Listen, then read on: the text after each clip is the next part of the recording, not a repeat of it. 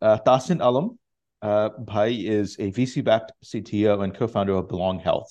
He also has two major startup exits under his belt. Uh, one of the largest health insurance companies in the U.S.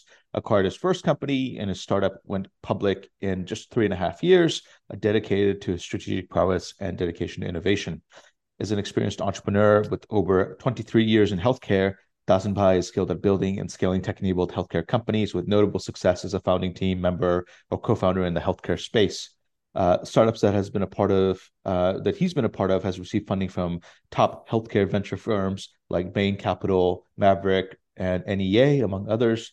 Uh, this demonstrates the value he provides to the healthcare industry and the quality of his work. In addition to his entrepreneurial achievements, Tahasin Bhai possesses extensive domain expertise in the health insurance and healthcare delivery space, he has been instrumental in helping launch the modern primary care model and has been a driving force behind advances in population health management. His expertise and experience in healthcare have made him a leading expert and a valuable resource in this ever changing health landscape. Uh, Tahasin Bhai, uh, welcome to BAN. Thank you. Thank you. I'm glad to be here. Yeah, and I'm very proud to also say that you've recently joined Bangladesh Angels. So this is kind of, you know, we're getting both out of the way, a webinar with you and, and kind of introducing you to the community. Uh, you know, we like to ask this to everybody who who comes through. So I'll ask this to you. You know, where did you grow up, and when you were younger, what did you aspire to be? Yeah, very good question. And uh, I think thinking back, it's been a long time. I grew up in Bangladesh. Actually, I mean Bangladesh, meaning that I uh, I actually um, I was born in Dhaka, grew up in Dhaka. I came to US around 91 for high school. My dad came around 80s. Um, and then my mom came, and then I came over um, about in 91, me and my brother. Um, and uh, it, my aspiration, actually, I would just say I've always been, uh, I always kind of liked to do things that has impact um, in the community. So I always believe that you should, as an individual or as a group, you should be able to kind of contribute back to the society. So that's always been kind of my driving force whatever i do um and uh so yeah i i, I was kind of expired my i was just one of my heroes my dad and my mom both of them they have been kind of driving force encouraging me to kind of do this kind of entrepreneurial work never been never tied me to kind of well you know work uh, uh, graduate and then have a job and then just uh, have a family nothing like that. So we kind of live it kind of i would just say more of an entrepreneurial kind of mindset both my parents. So yeah i'll just say that's kind of like my inspiration. Got it. And you know just curious i mean in the beginning in the early part of your career you know you had kind of the traditional background. You you know graduated then worked in ibm uh, in engineering. But then yeah. you know uh, pretty soon after that, you had kind of one of your first startup experiences, and it was with a company called Lumenos. So I think mm-hmm. we'll, you know, we'll use your career as a means for us to get to know about the American healthcare ecosystem. Yeah. So could you explain to the audience what was Lumenos was uh, doing at the time that you joined yeah. that was innovative, uh, and particularly as related to health savings accounts? Yeah, absolutely. Yeah. So uh, let me kind of give a little bit background as how how did I came to healthcare. Um, so when I was in Bangladesh, my dad, uh, when he was in the US, and he's like, "Hey, there, you know, you should kind of think about learning some, you know, computer types of skill." Obviously, in Bangladesh in '90s, you don't really have computers available, right, um, as much. Um, but I get a hand of like this training center where I I, I really loved kind of learning at that time basic, you know, how to operate computers um, I just I just fell in love with it. So then when I came to US, um, I thought, okay, you know what? I I just want to do whatever it takes to kind of learn about computers. So I my high school I did computer science, um, and I ended up buying a obviously obviously so at early stage, uh, during talking about nineties, personal computer wasn't really available as much, right? So but um, I got hands on one and I just kind of love programming, software engineering, things like that. My first career was when I was still in college, I was senior in college. I actually worked for um, IADB, which is called Inter American Development Bank. That's kind of part of like World Bank, but they focus mainly in um, Latin American countries. So I came there through one of my high school buddy, his dad. Um, I ended up working there uh, as a full time, and I still also go to school, um, college at full time uh, in the evening. Um, well, that's going on. So it's purely financial industry, right? In IDB. So I used to focus. I used to manage large databases, you know, huge kind of highly transactional uh, financial systems, etc., etc. Then in 2000, when the dot com boom happened, I got a call from a recruiter saying that, hey, there's this uh, healthcare company, there's this, you know, um, uh, company that's doing in healthcare. Obviously, uh, uh if you guys know that in 2000, there's this dot com boom, and then also it just kind of went, it, it just the bubble was burst, right? So I was like, I'm not going to go out, go to a .NET company. They're like, this is not a .NET, this is not a, you know, uh, software company or it's more of a healthcare company, right? Health tech. So I end up talking to the found the CEO and the co-founders over there.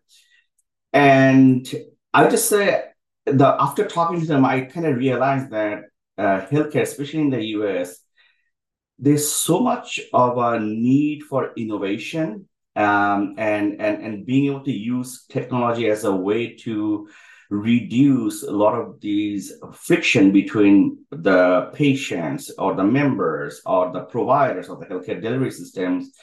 Um, and that was kind of my first introduction to that company called Lumenos, which was a startup focusing on it is a brand new health plan uh, or health insurance product called high deductible health plan. It also used to be known as consumer driven health plan.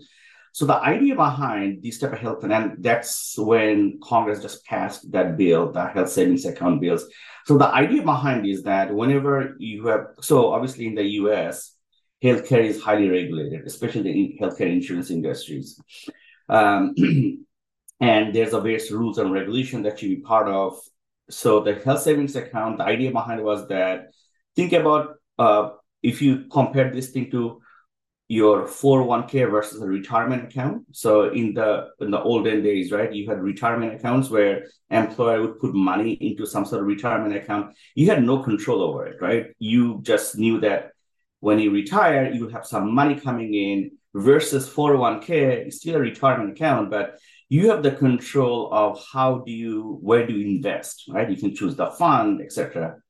Same kind of goes for these consumer-driven health plan or high deductible health plans where you it's more about consumer focused. As a as a consumer of a healthcare insurance you have the right to kind of choose the doctor that you want to go to uh, you know how much you want to pay out of pocket versus et cetera et cetera. It's a pretty uh, so the idea behind is that you as a consumer can go figure out there's no restriction on which doctor you can go to right so things obviously there's like other other restrictions so that was kind of whole idea behind it and this required you to be educated about the healthcare right so i'm knowing that okay if i go to the doctor a who charges me let's say $100 for an office visit versus Dr. B, who charges me $50 for the office visit, but both of them have the same qualification, same number of years. The reason they charge because the way they contract with the health insurance companies.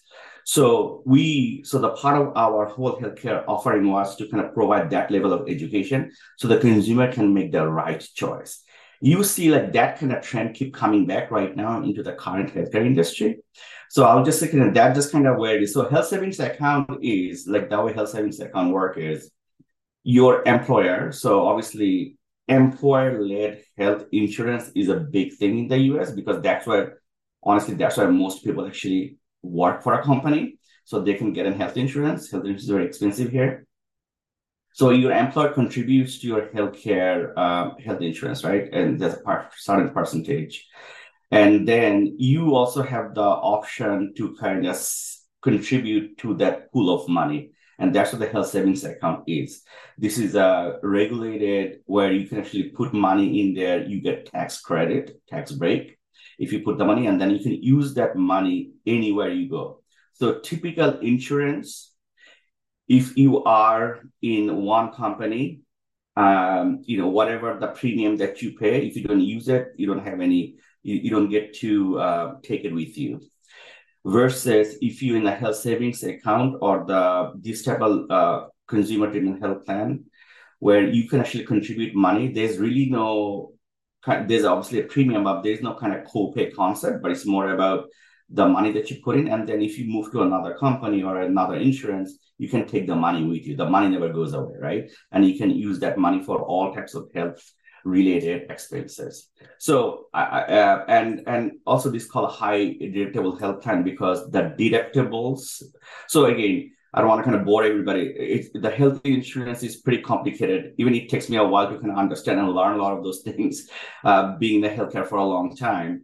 But uh, but the but the idea behind is that you don't really have that kind of concept of uh, your deductible is kind of high in a sense that you have to pay out of your pocket. But again, you have that kind of instrument where you can save the money and you can actually get tax credits.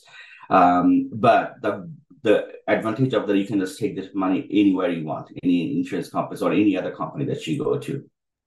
And, and so was Lumenos one of the first companies working with HSAs uh, in in the yeah. U.S. and also curious, you know, so why did Anthem Health, uh, which is one of the biggest yeah. you know health uh, companies in uh, the U.S., why did they buy Lumenos? Right. So Lumenos was one of them. There's another, and we had another startup called uh, Definity Health. So uh, Definity got bought out by United Health Group, which is the one of the you know actually the one of the largest, not the largest one. Then we got bought out by Anthem. So the reason uh, we got bought out by Anthem is because of our product offering.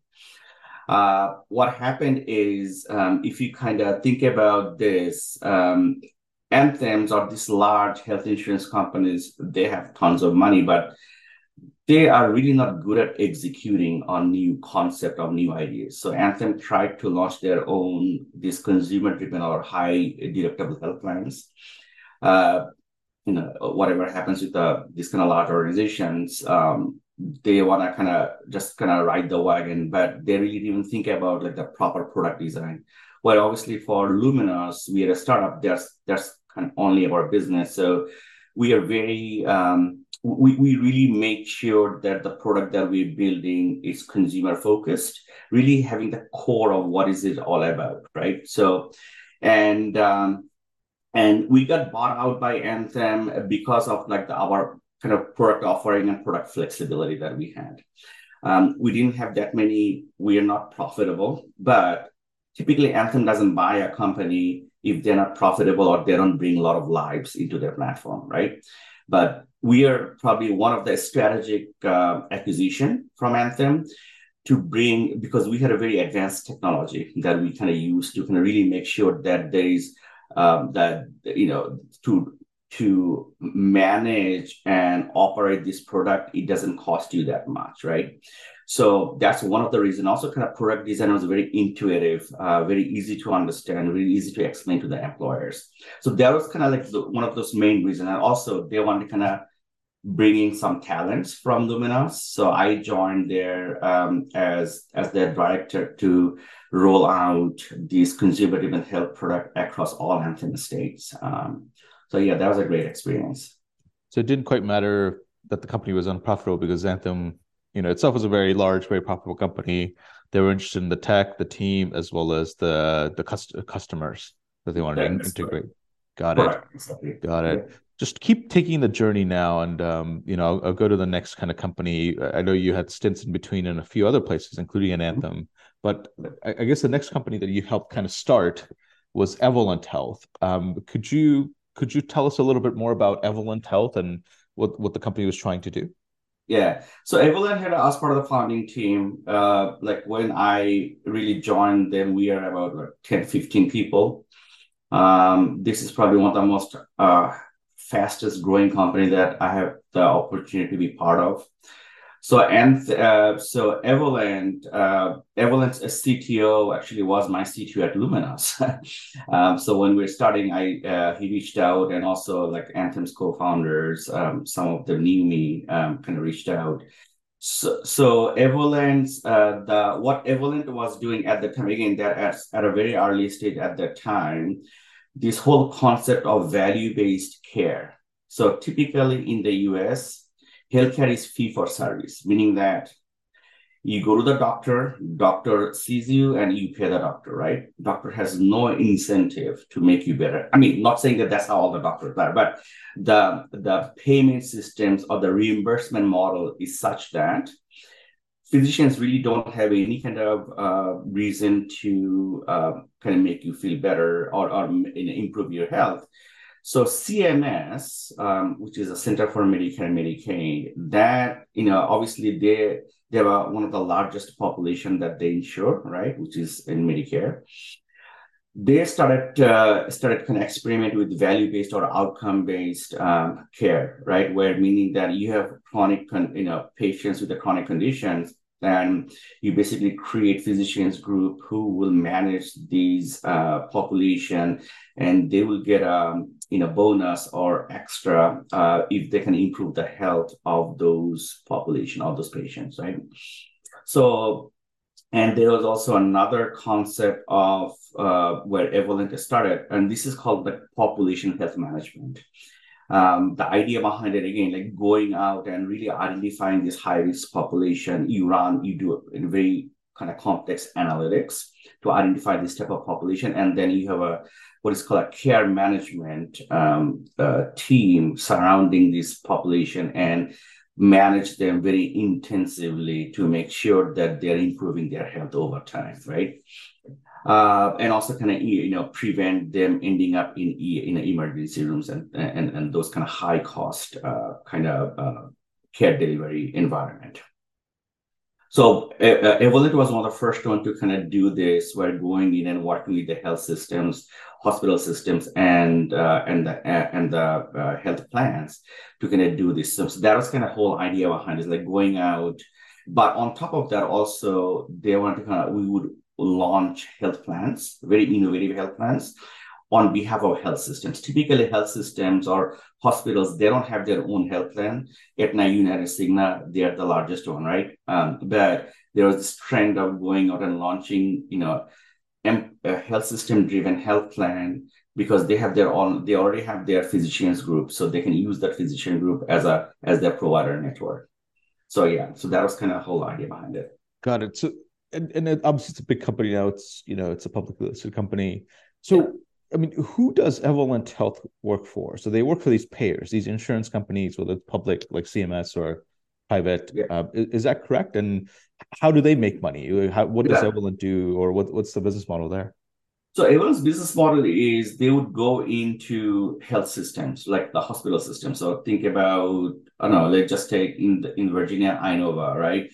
You have uh, all these uh, large health systems. Um, they would basically go in and help what is called a value-based transformation for them. That means like getting ready, getting the health system ready to take on what is called risk, meaning that you have all this population, commercial population, also a Medicare uh, or Medicare Advantage population, or MA population or Medicare population. You then um, they will you have to set up your organizational structure, also people, process, and technology so that you can manage this type of patients or this type of you know high risk patients in a way so that you you are you can show you can showcase the the savings and savings in a sense that improving their health on top of the savings over time, right? So it's their work. They typically work with uh, health systems, like you know, hospital systems, large hospital systems. Um, they would also, we would also work with health plans. Health plans, in a like health plans also what is called they take risks, and because they have population, obviously they're insuring that.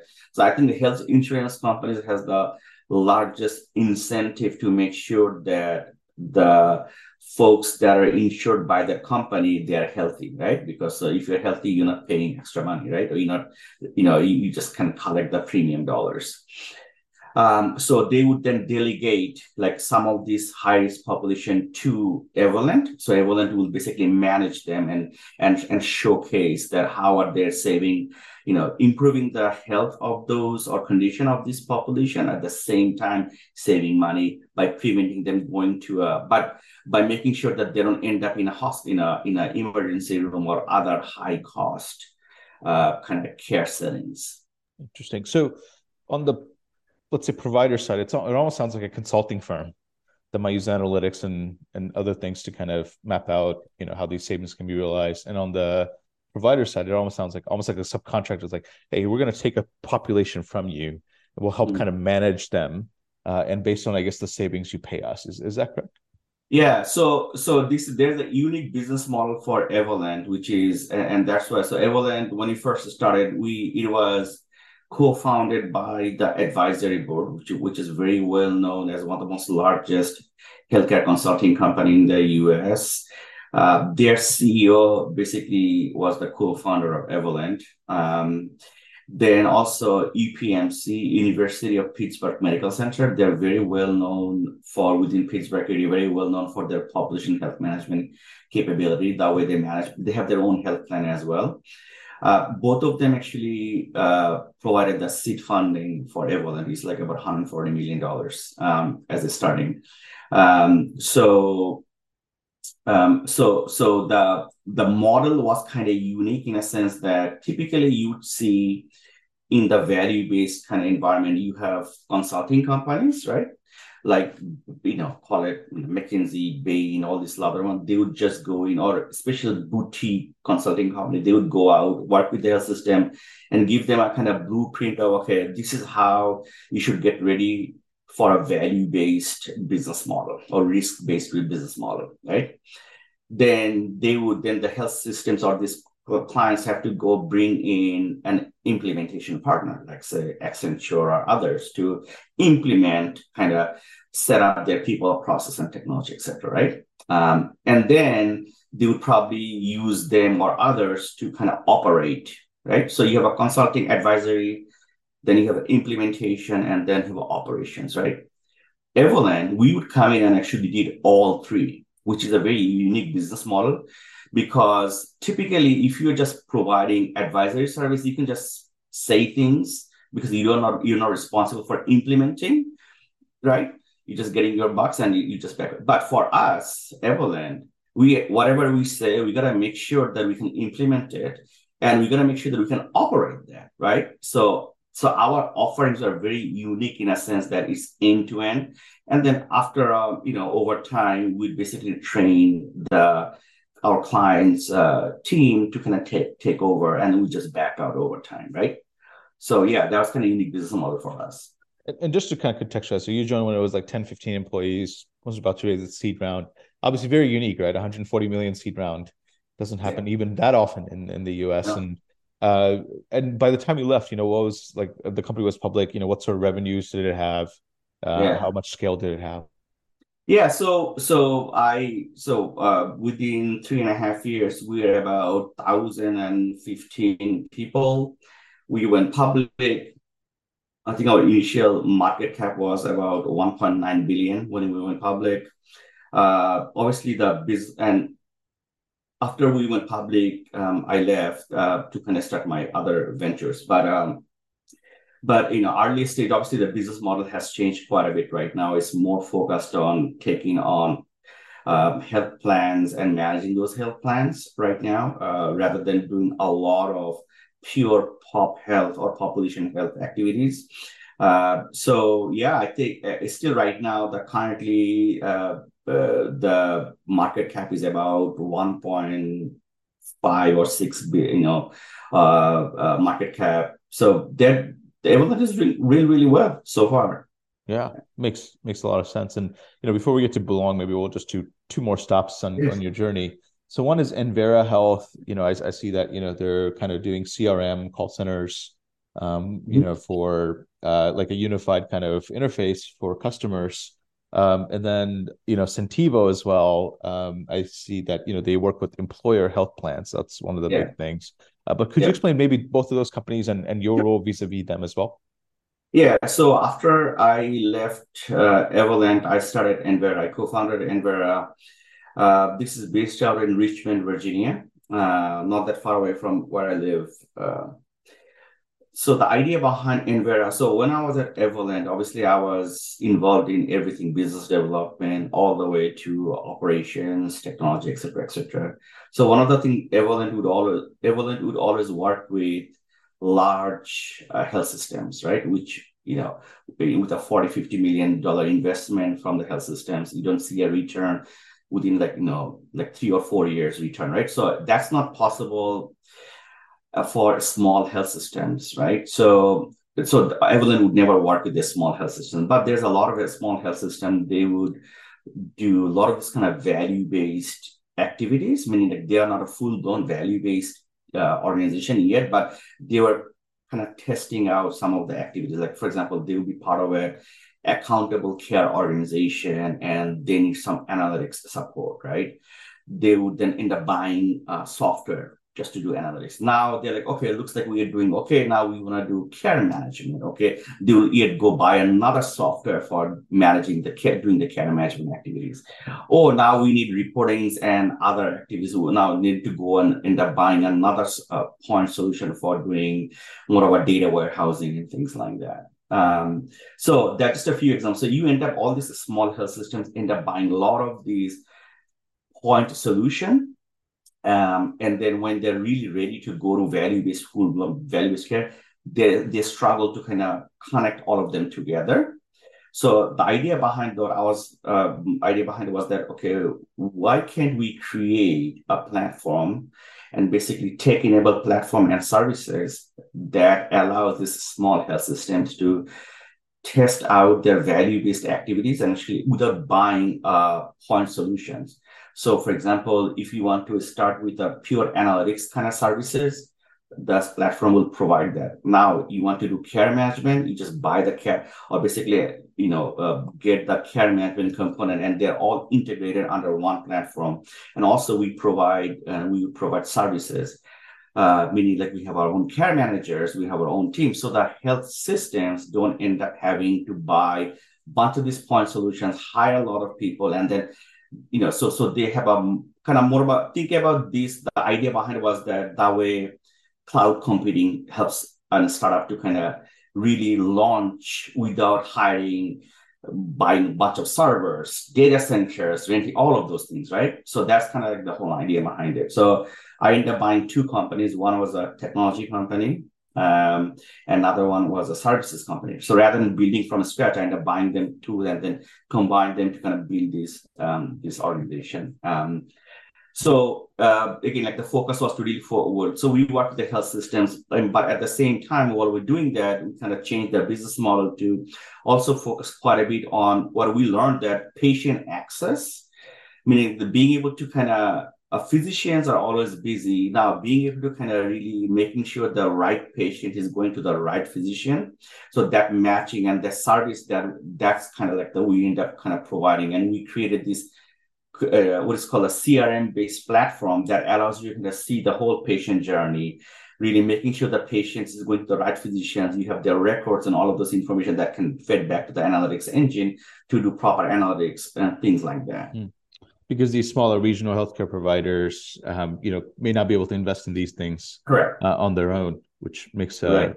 ton of sense. And then uh, just briefly on Centivo, Centivo. and the yeah. product there. So Centivo is a health plan, um, call it health insurance. So there are two types of insurance, right? One is you buy traditional, you as an employer, right? Uh, a small or mid-sized or large, especially a small and mid-sized business you uh, buy insurance from Aetna, United, all of those, right? So that means like Aetna, United, you know, they are giving you the insurance, and you have a health plan services, meaning that you have portal, you have uh, access to the provider, claims get paid, etc., etc. Then there's another types of one, what is called the, the ASO or administrative services only. For anybody who's depending on the states, um, you can for a certain size of an organization, you can be self-insured, meaning that rather than insurance company footing the money for your health insurance expenses, you as an employer have my part uh, part of money that you set aside to service your claims and basically for the insurance purposes, right? For those companies, they need uh, all the other health plan management services. That's why it's called ASO or Administrative Services Only types of organization. So companies like Centivo would come in and uh, really take that pool of money, manage it, give you the provider network, um, connecting you with the, the right hospital systems, etc. Really provided all the health plan services that Aetna United would provide, minus the insurance risk. But we would also, uh, so that's one thing because the risk is being taken by the employer, right? Then another part of that, but then there's also this kind of reinsurance component to this, right? Meaning that there's a rule that, you know, obviously you have some reserve, but at the same time, if certain claims uh, or like that, your um, your pool of money just you know goes over because you could have a sick population for a while, right? So you may not have money. You need to have this reinsurance. So Centivo would actually provide the reinsurance as well, which is a different. So it's not a primary interest, but it's a reinsurance part of it. So the idea behind it was that can we use technology as a way to kind of reduce a lot of this administrative cost that typically you see in a large organization like Aetna, Cigna, United. Um, so that's kind of like the what we did, and then also really make the patients and the provider experience frictionless. Uh, make sure the provider gets paid properly on time, and there's no billing error. So we have used technology kind of way to kind of reduce all those manual kind of very expensive tasks that typically is the case with the large insurance companies and that's why you see these large insurance companies always can hike up their price because their admin costs keep going up right? Um, but for us we just kind of did that where we actually help to make sure that you have a better outcome without spending a lot of money and you get a way better service than Aetna or United. Interesting. So, I mean, you were kind of actively helping these employers, and I don't know what the, what was the ideal size, but to move away from these large insurers and to, you know, I guess cheaper alternatives through these reinsurers, or yeah. So, so uh, you know, so these comp, you're right. So a lot of these uh, um, large employers or mid-size. So we work with the mid and large size organizations or employers. So, for example, uh, Bed Bath and Beyond, right? Like companies like those. Um, um, and as small as let's say a small you know local grocery chain but it's like so we have a national and local representation. Um, so uh, it has been so these large insurance companies their main business is insurance right? That's how they make the most money. The administrative services they make money but that's not their core business. Um, and obviously so when somebody takes you know, goes to it. So Aetna United, they also have AS or administrative services only. They, they provide that for, um, and one advantage like these large insurance companies, they have a nationwide uh, provider network, right? So it has been shown that, but going with those guys, those folks doesn't save you money, and you end up the employers end up paying more money over time, year over year let's say, let's say Microsoft, if Microsoft's health health cost goes up by five percent every year, billions of dollars, right? Um, that that's out there, not million billions. Um, so so it uh, so these folks kind of got smart and they're like, okay, we can use companies like Centivo and folks like that who are innovative and which is the ASO is their core business model. So they're highly focused the success of the company, right, on the employers. And and also at Centivo, we, you know, one of the goal for us or companies like Centivo, we would also go at risk, meaning that we would our goal is to kind of save your um, um, what is called uh, cap the cap your expenses to where you are right now, and then bring it down over time, right? And sometimes we go at risk. You know, companies like Centivo, we can go in at risk with, with the employers to make sure that if we are saving money, we, you know, we get extra bonus. If we are not, you know, we can get penalized. So, so, so that typically doesn't happen with other insurance companies. Interesting. Uh, and I mean, we're just now getting to what you're doing now, which is Belong yeah. Health. But I mean, you've yeah. had so many different and uh, great vantage points into healthcare innovation um, in the US. But yeah, I mean, could you tell us a little bit about Belong Health, maybe going even to the beginning of the journey? How did you meet your co-founders? You know, what was kind of the the vision that they sold you, and and you know, what did you see as your kind of value addition vis-a-vis the the, the others? Exactly. Yeah, sure. So so Belong Health. Um, so I have a lot of experience working in a commercial health plan So commercial health plans are basically, if you think about Aetna United, you have your own HM, you know, PPO plans, right? Um, that you typically would see. So uh, with the baby boomers becoming, you know, Medicare eligible, you know, and my dad became Medicare eligible, you know, a few years back. So the government, the CMS or the Medicare would have one of the most largest population uh, health you know health insurance population, right? Uh, and there hasn't been enough innovative company coming in and really take making sure that the health care or the or the services that's provided for this population is is compare is, comparable to uh, what is called uh, commercial, right? Um, now, on top of that, there are also obviously an elderly population. You have a lot of complex conditions, or what's called multiple comorbidities. Folks like that, and and then on top of that, you also have Medicaid population. So this, so what we worked on is, uh, so but idea behind Belong Health was to really take this Medicare and Medicaid eligible population, which call dual and and uh, and manage this program called dual special needs programs. Okay, um, and the idea, and you will see the Medicare Advantage uh, health plans. Like so, so our anchor client was MVP Health. They had this MA population. They're managing these things. So these regional health plans, they don't do that much of a good job managing this complex patient population. Now you can really use technology and proper process and people and process to manage this population so that their condition gets better over time and you are not actually spending a lot of money managing them.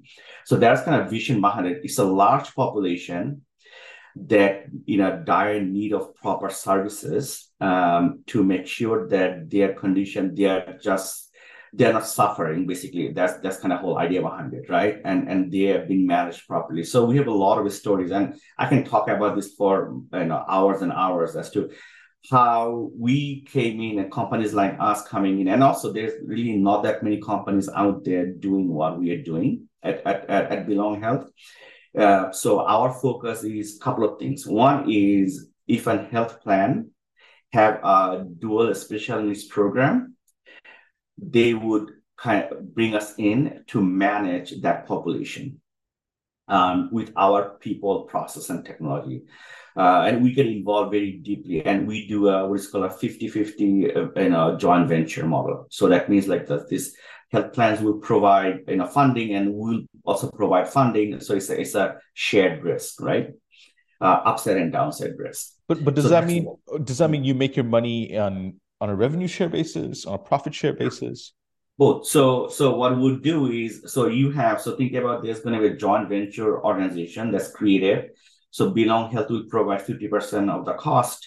This, uh, this health plans also provide 50% of the cost, but we are using the health plans brand, right? Because they have the, uh, the Medicare license, uh, Medicare Advantage license, and yes, their population, they're doing all the health plan operations. And we belong health would provide all the care management activities. And and that's very intense care management. Um, so we would so for this population we would take the revenue we'll just share the the the profit and loss right um, like 50 50 so that is kind of just the simplest way to put them in there yeah got it and and i was seeing like so on one hand you've got kind of uh, regional health plans um, right. On the mm-hmm. other hand, within those regional health plans, so this emerging group, this Medicare, uh, mm-hmm. you know, Medicare group, and, and so you're kind of helping them manage them. So that's the kind of value proposition. Is that yeah. correct? So, so these regional health plans, uh, regional health plans can actually, depending on their size and their capability, they would they would have commercial population, right? Meaning that they they in their community they have you know, PPO plan, different types of PPO types of plan, but they will also work with CMS. They can launch a Medicare Advantage plan. Okay, so Medicare Advantage is kind of so think about more of a uh, step up from traditional Medicare, which CMS provides directly, versus Medicare Advantage is more of a upsell, right? So it has all the Medicare capabilities plus more, right? And you get like your own app and other services. As part of that Medicare Advantage is also this care management service that CMS is mandating for some of these high risk populations. So yeah, so we would kind of work with these regional health plans if they have a Medicare Advantage plan and there's a, you know, they can basically in they have a this dual special needs program that needs to be managed, we'll do that. But also, what we would do is any uh, region, any kind of states where we see that a great um, health plan or a health system, they have their commercial plan, but they don't have Medicare Advantage, we can help them launch and operate an MA plan and then also manage a dual special needs care management program. I would say this is a this can get very very complicated because healthcare is so complex in the US. There are so many business models. There are so many ways of doing things. But when you say, for example, regional, when you say, for example, Medicaid, so theoretically, then state governments, state insurers can also be clients. Is that correct? So, so right. So, so that's why it's, you're right. That's why it can become very complex, right? So the dual special needs population, they have both a Medicare and they have Medicaid. Obviously, with CMS, none of these are coordinated. So you have a lot of wastage, right? Uh, because let's say part of your services can be paid by Medicare and other part can be pay, would be paid by Medicaid. So there needs to be some sort of coordination. On top of that, there are a lot of duplication of services that happens between Medicare. So if a patient is a Medicare eligible and also has Medicaid, same services could be duplicated. So you have a lot of wastage. So companies like us can come in and, and this coordination is, is not simple. It sounds simple, in, in, uh, in logically it should sound simple, but it is not. There's a lot of activity that goes on. Every state has different Medicaid rules, for example, that you have to be aware of.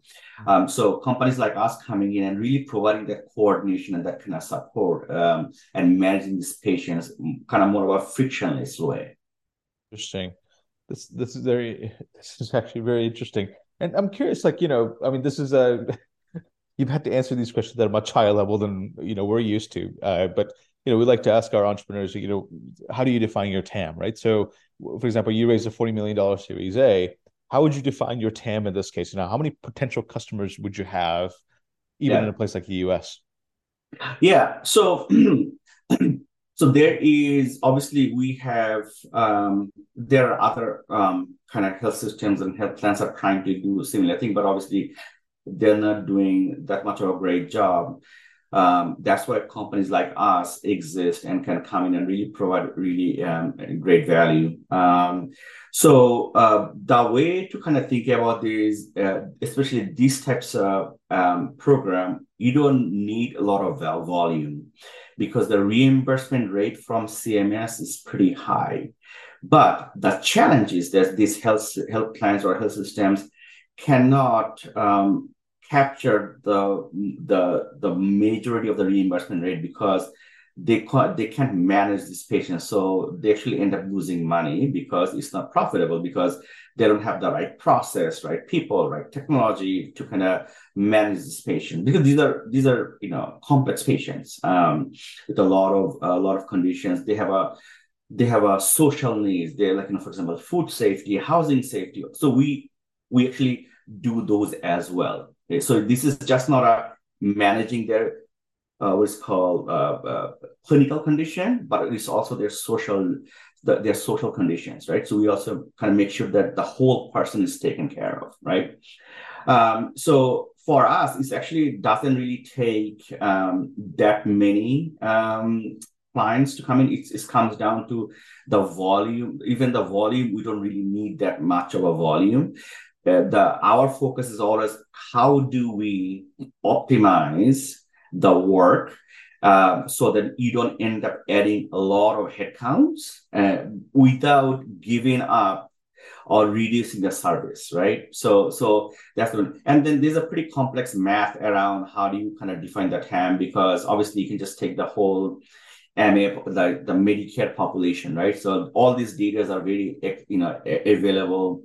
Uh, but you need to kind of figure out, figure out what is your kind of core strength, like mm-hmm. what you're going to provide. Like, so for, for us, if we would only do D-SNP, the our serviceable ad- our serviceable addressable market is going to be very small versus now we just we just as we can expand our services our uh, and the capabilities our uh, serviceable addressable market becomes much much bigger got it but I mean, even like let's say when you raise your twenty million dollar round, right? Both you know, in terms of you as the founding team communicating to the VCs and the VCs who came in, then do they say, "Oh, that we could we could see this being a four hundred million dollar opportunity, four billion dollar opportunity, forty billion dollar opportunity"? Like, how large can can this get when you take this specific yeah. subset of you know, let's say the the consumer base? Yeah, the, these this type of business can actually have a have an opportunity to kind of become close to a billion dollar business without if you do if you do it the right way. Because it has that and obviously not it's so again i think um, if you compare so we are a tech enabled services company rather than a pure tech company right? So because we don't sell product right? Tech tech products.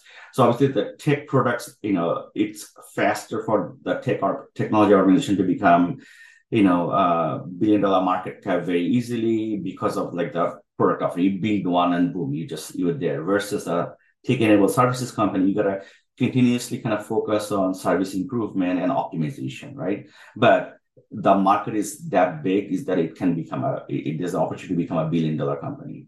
Got it. And um, got it. And just also on that note, you know, as you were going through that due diligence, you know, what questions do they ask you as a CTO, or what what are they most curious about? Yeah. So again, so the CTO, uh, that, that's a very good question. um, your uh, typically you'd see in a technology companies like the CTO plays a really really major role, right? Because they are the one who's coming uh, coming up with and figuring out the latest and the greatest technology, and you know if you build it, if you put it in the market, somebody will buy it, right? Things like versus a tech enable service company. The CTO has to really understand healthcare and the business model as much as the CEO. It's it's it's kind of that level of right, really, uh, because otherwise, and there's a lot of example of CTOs coming in and really not understanding that having the domain knowledge could end up building the wrong solution, building the wrong capabilities, and know, wasting a lot of money, right? That's easy to do because, especially in today's world, because you have so many technology options, you could end up just kind of spending millions and millions of dollars without really having any kind of impact or having the right product. So that's the first thing that they kind of focus on, right? Somebody, a CTO who's more of a business focused, understand the business, understand like the healthcare in its core, and then can kind of lay out a foundation and then build, especially in a startup, right? Uh, what do you see in a typical Silicon Valley tech companies? Build, build, build, like a lot of build, right? Early stage, and then boom, then you kind of release the product. Over here, you build gradually, but you have to build the foundation such a way that you can continuously kind of build capability, add capability without re-architecture, right? So I guess like my years of experience kind of allowed me to kind of do that, kind of because I've seen the both the insurance, which is like the care side of the house, and also the care delivery. In Belong Health, we do both. I should have mentioned that we also have a care delivery function, meaning that we actually have a our um, mental health um, care delivery uh, services that we provide for this population because a lot of this population mental health is a key component of their overall health management. So we launch our own care delivery uh, mental health care delivery capabilities. Got it. And also just i mean just thinking about the future so I would imagine compared to the mainstream population this population might be less profitable for these insurers uh, in the sense that they require more services, they require more, uh, you know, hand holding and and obviously you know uh, servicing. Um, sure. I mean, could could a future be that look, you know, this regional healthcare insurer can say, look, Belong Health, why don't you take this customer base? We'll actually give it to you, and you yeah. manage it, uh, and we'll even give you some money to do that. And but it is your customer base now. Could could that be something that could happen in the future? Well, um, I, I uh, it's a bit more complex than that. I mean, yes, they can what is called they can they, that's what they typically do. They will delegate right this customer base, um, and and so actually uh, it's complex, but you are on the right path though. That's kind of like the way your question is in the right path. That's kind of like the way we are also doing it, where we have seen. So you also have to. So just because somebody is Medicare Advantage and has a Medicare plan, doesn't mean they are part of the dual special special needs program. You have to kind of enroll them. So there's a whole sales and marketing component to that. This regional health plans doesn't know how to sell because this this actually this dual special needs program you have a extra benefit this member gets right like this intensive care management all the all the social you know uh, you know um, capabilities like the food safety housing safety etc right so there's a whole sales component bd component you know marketing component to this so we actually now are starting to kind of bring our own team our bd team kind of working on behalf of let's say these regional health plans to kind of do the sales and marketing, do you know, do all this kind of activities that typically should have fall within the health plans um, core capabilities.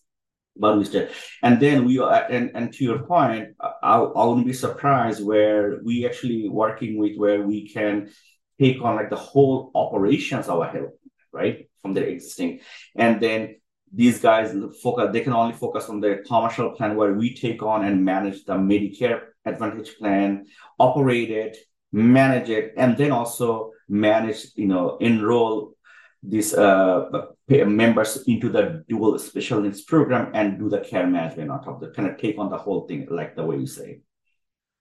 Uh, and just on the last like you know it, I don't know how big the tech technology team now is at belong health. Um, you know on a day-to-day basis you know what are your how do you split your time you know and and what are, you know curious also let's say recruiting for technical talent in a company that's healthcare first versus let's say you know silicon valley you know curious mm-hmm. how that dynamic works as well yeah so i, I think uh, i think this uh, again a really good question so the way my time split gets split is um, i have a i just said we over long years of in this industry, I have a lot of connections. So actually, I can easily kind of bring in and kind of see since I've seen quite a bit, I can really hire people at the right time for the right purposes. Um, I am so from the technology perspective. I mean, I love you know obviously I don't code anymore, but I was actually a software engineer. Um, so that's one thing that I kind of kind of think about about architecture and design. So I I would do all the architecture, I'll do all the design, and really bring in people as a as an FTE to do some of the core work. Think about more about more about knowledge work that I want to keep it inside. But others, I would use more of an offshore kind of team. Uh, so it just doesn't make sense for me to hire a bunch of people just to do write some you know UI, right? I can just use a third party or outsourcing company to kind of do that work because those are more those are more of a tactical work. I don't need somebody to kind of have an FD to then do that kind of work, right? So that's kind of like the way I think. So my teams are very um, I don't I don't operate very large team. Uh, and also that my team grows over time as we go to B and C, Series B and Series C, because that's the more of a scaling and you need more operational people. You just need more bodies to kind of do some of this work. But what from day one, what I try to do is kind of optimize, figure, you know, build the platform or the architecture such a way that as I have more work coming in, I just continuously kind of hire one or two people to kind of do this kind of work or use outsourcing uh, uh, resources. Now, how does it compare to kind of hiring Silicon Valley folks? I I think right now, before COVID, it was really tough. Obviously, you would have to go to um, West Coast or areas like that to identify or find like the great uh, tech talents. Um, and you end up paying for their cost of living adjustment rather than the talent, right? Um, with COVID coming in, I uh, that dynamic has changed quite a bit because people can work from anywhere, right? Um, so now the access to tech talents is really not that. I never had um, issues hiring the right people, but um, but yeah, but I, th- I think like it's I think the challenge is always where you see if uh if your technology leaders actually understand what needs to be done, you can actually and you can plan it really really well, right? you can you don't have to kind of juggle to find the right talent because you have enough time to kind of bring talent. So, for example, I know six months from now from now on what type of talent I'm going to need for the things that I'm trying to do, right? So I can get prepared right now and really get the feelers out there, start kind of reaching out to my network and really identify individual who I can bring into the team, you know, without paying, you know, eighty thousand dollars just on cost of living adjustment. That if I going hire, you know, just in time from from the West Coast, right? So mm-hmm. yeah. And and you said offshoring. So where would you do you have offshore development centers, uh, and and where yeah. do you have them?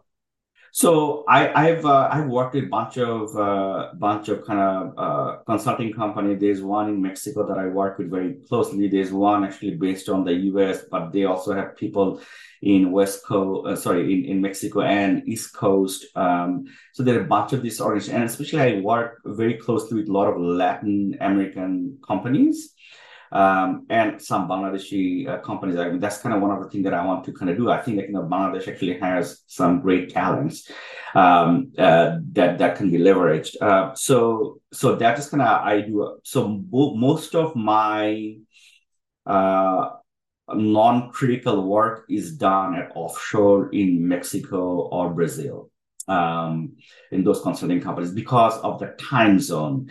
It's a I think Mexico is like a three hours time difference. So as if somebody was in West Coast, right? So that helps us versus working in a different time zone is really, really tough because of the you know the time differences. So that's just kind of like where my most of my offshore companies are. Yeah, and I have to ask, just as a you know, since we're, we're Bangladesh Angels, yeah. do you think that makes it hard, for example, for a company like yours to work with software developers and companies from Bangladesh?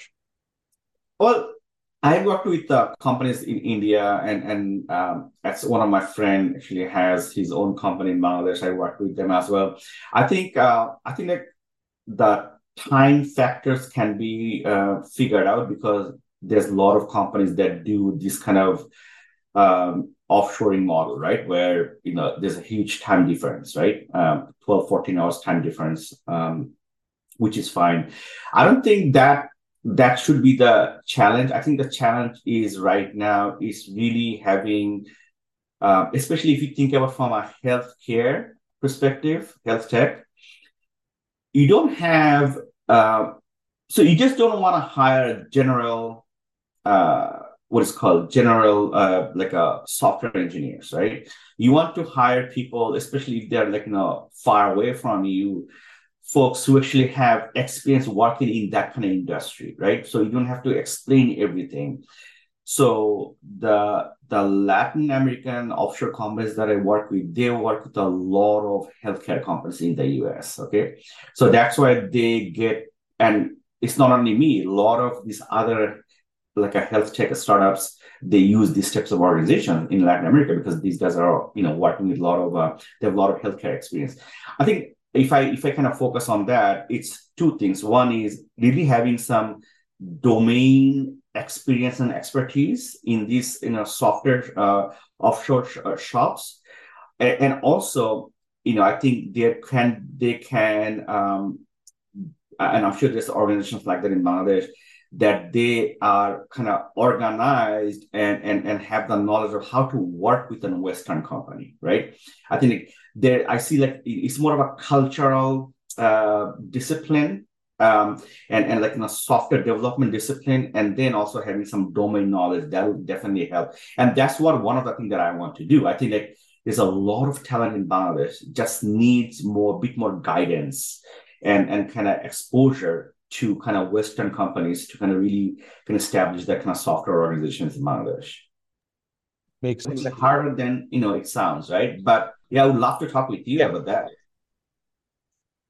Thank you. Sure. I think we'll end it here. But Bhaiya, thank you so much for the great conversation. I'll follow up with a few introductions, uh, but really appreciate your time and appreciate the, the those who asked the questions as well. Uh, thanks a lot, and we'll be we'll see each other soon. Yeah, thank you so much for uh, for the opportunity, and it is great to meet everybody. And I hope to uh, have more of this kind of conversation. I think there's a lot of opportunity in Bangladesh, um, and and this is kind of like one of my goals to kind of really focus and kind of nurture some of this kind of startups environment in Bangladesh. And, and with the you know, actually focusing on quite a bit on the healthcare. I think this is the right time to kind of focus on healthcare types of uh, startups in Bangladesh. So. Awesome. Thank you so much, Payas, everybody. Thank you. Cheers. Bye. Thank you. Thank you. Bye bye.